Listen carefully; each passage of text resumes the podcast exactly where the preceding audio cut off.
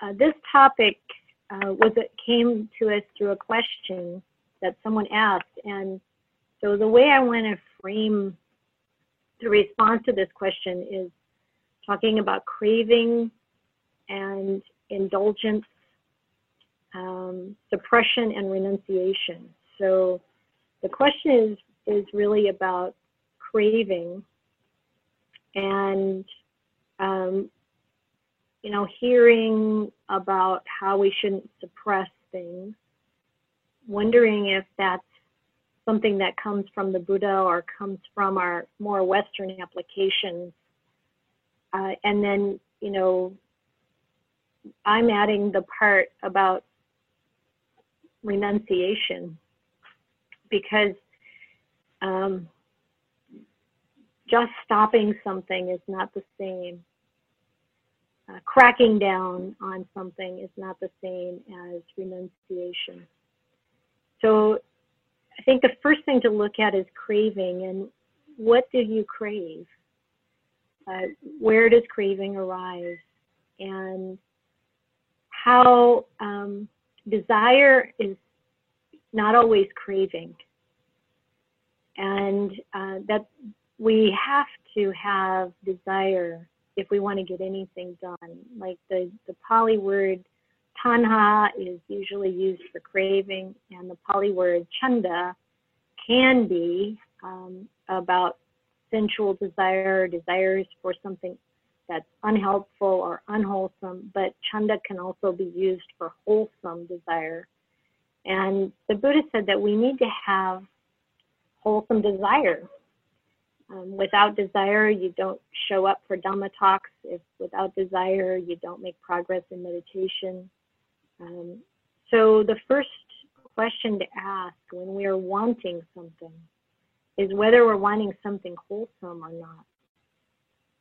So the question uh, actually asked about food, and it's like, well, when we want food that's wholesome for the body, we might not even know why we're wanting it, but the body knows.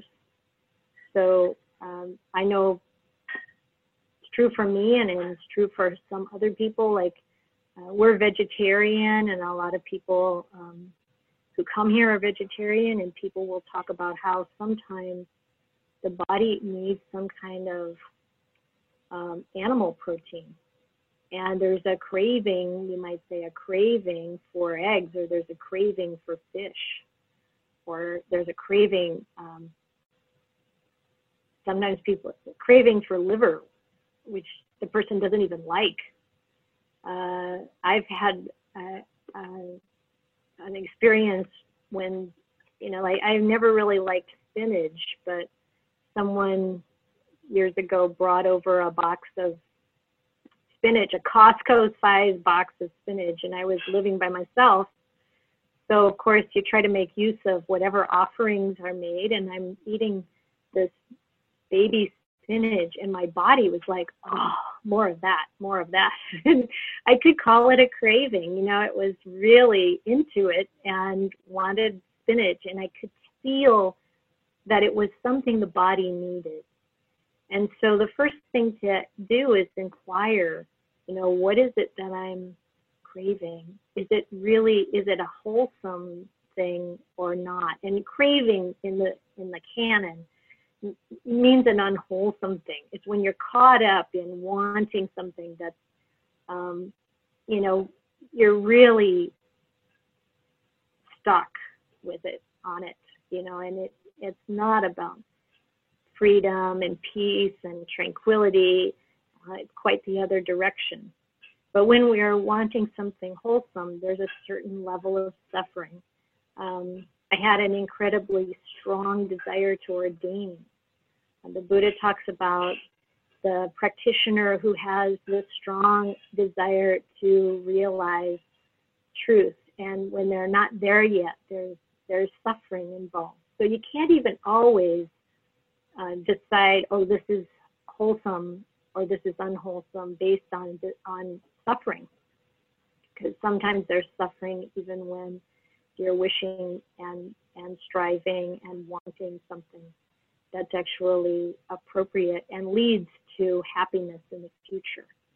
So the Buddha talked about, you know, the the painful activity that um, leads to happiness in the future. There's the pleasant activity that leads to more ple- pleasure in the future. But there's also pleasant, what's pleasant now that leads to pain in the future, and what's painful now that leads to even more pain in the future. And that's where we have to make our distinctions. Is this thing that I'm wanting going to lead to pain, or is it going to lead to real happiness? So that's the first part to really examine what we're what we're craving. And then what is it like when we indulge in something?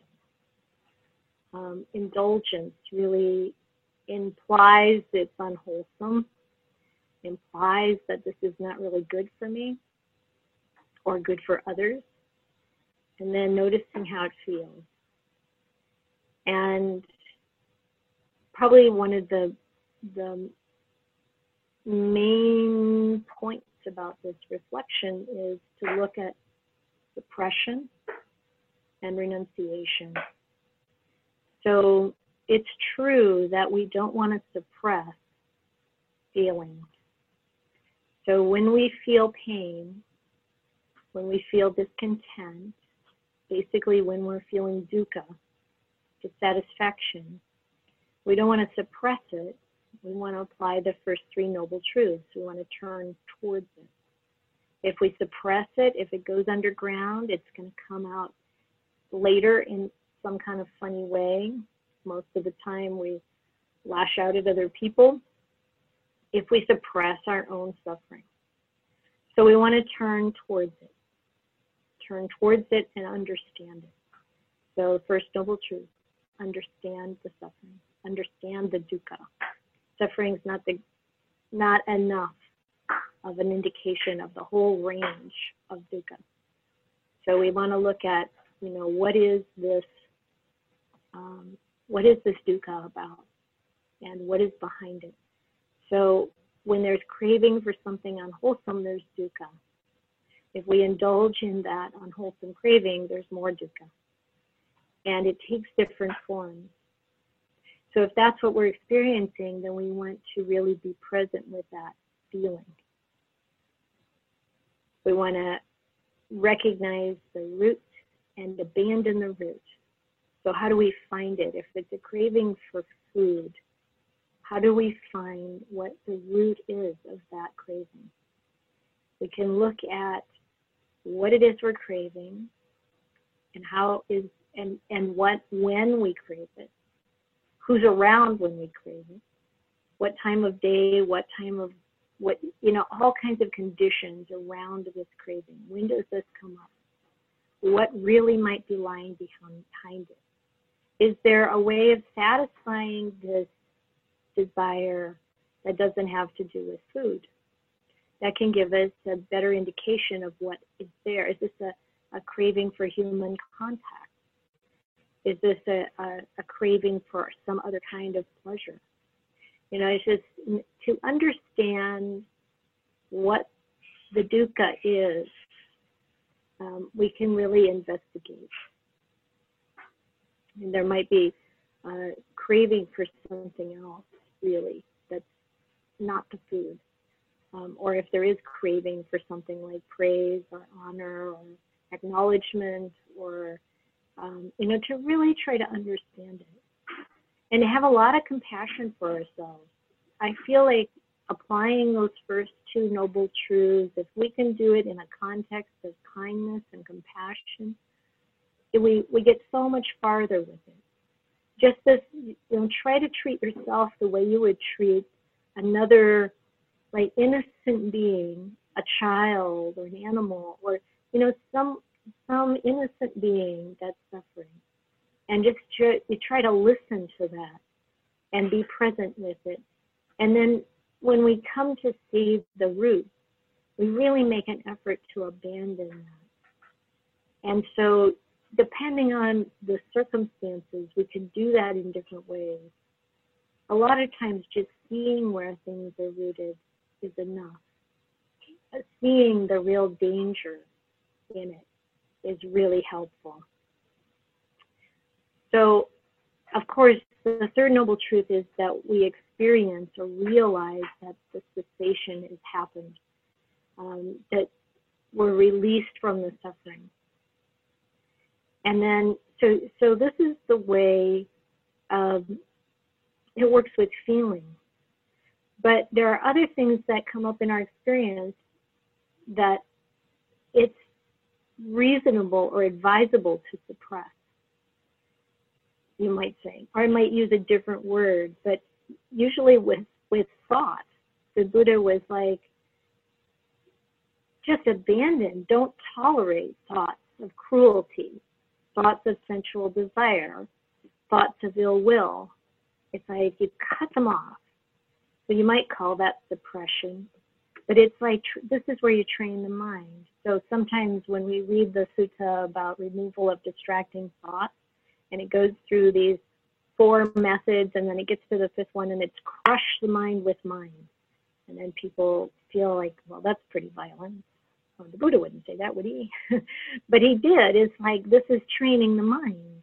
Sometimes we have to be very firm with the mind um, because the, those we're firm with the thoughts that lead to suffering that lead to um, you know influencing ourselves to do wrong things or you know somehow moving the mind in a in a bad direction. Like when we fuel anger or when we um, you know pay attention to the things coming through media or through the world that are developing causing us to increase our our hatred our disgust our aversion or increase our lust and our um, desire um, you know, these are the things that we want to cut off.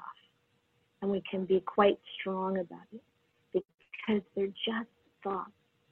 It's not like, um, you know, something. So, so like, let's say we've experienced trauma. I think about just about every one of us can probably um, call up experiences of trauma. And the trauma um, you know, as you know, I'm sure already, has a representation in the body. So the body remembers. And when that, when something arises from that, that's when we want to apply the noble truth, and we want to really look at the nature of that. That's different from thought. That's different from the kind of like cut the thought off. Uh, we can have patterns of thinking that we can alter without any harm to ourselves, without anything being driven underground.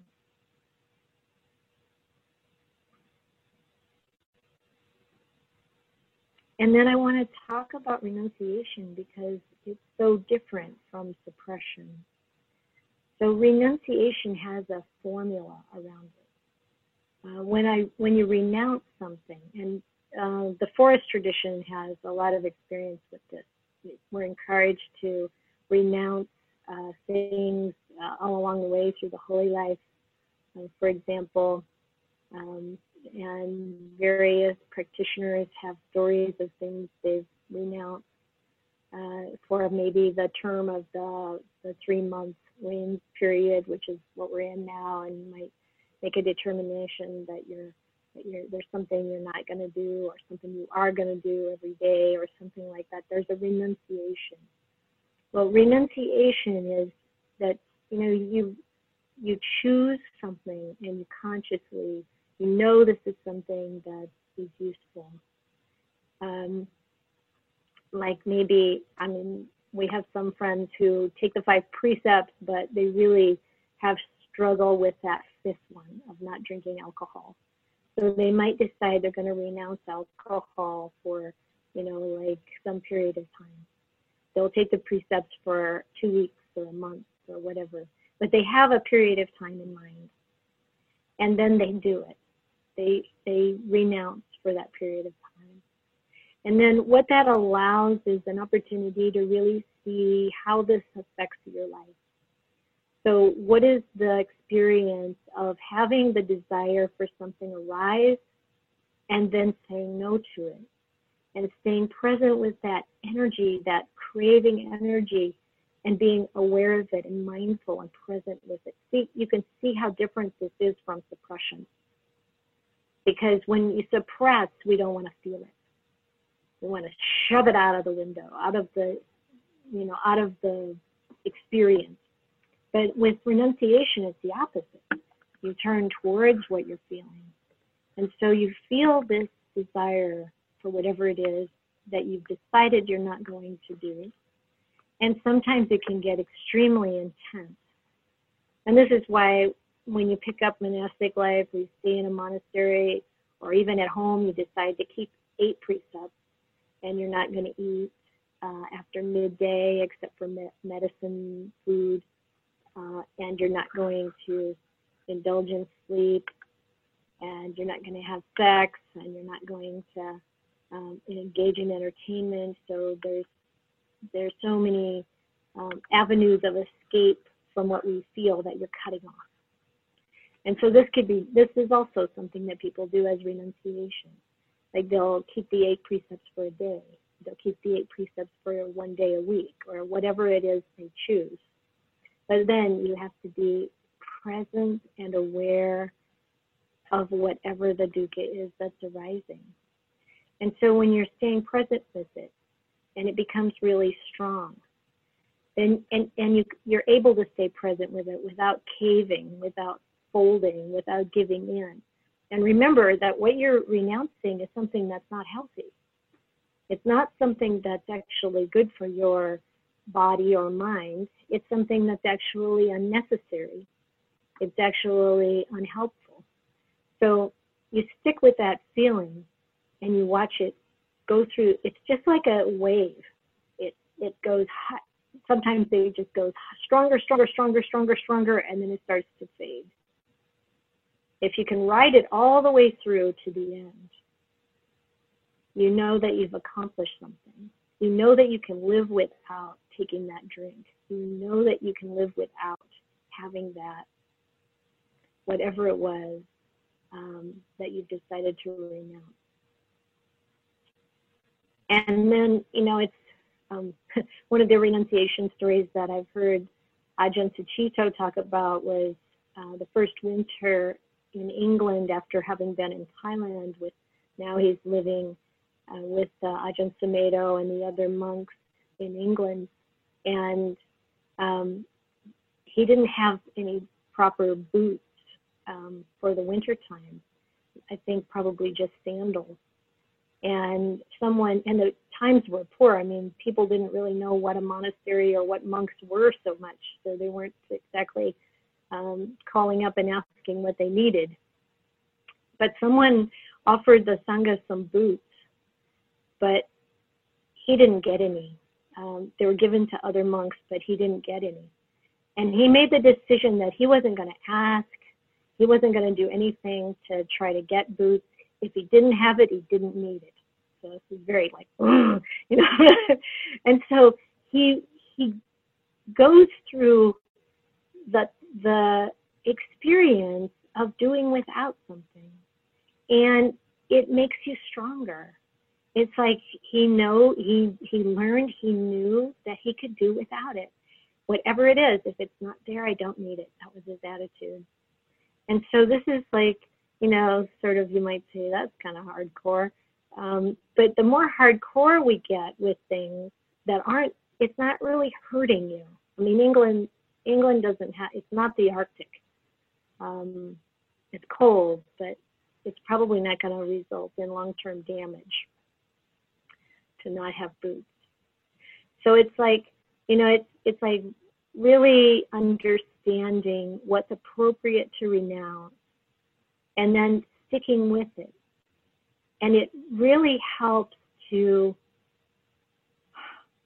train the mind. The mind gets to the point where it's like, yeah, I don't need um, this kind of sensual pleasure and that kind of sensual pleasure. I don't need to come back for, um, you know, s'mores and uh, beautiful flowers and whatever else it is, um, beautiful music or you know, it's like you you're happy inside without this um,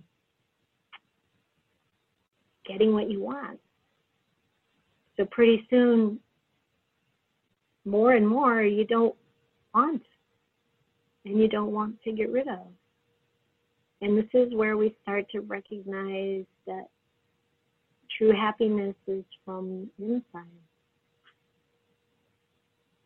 And it's accessible.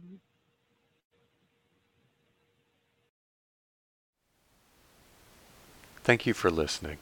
To learn how you can support the teachers and Dharma Seed, please visit dharmaseed.org slash donate.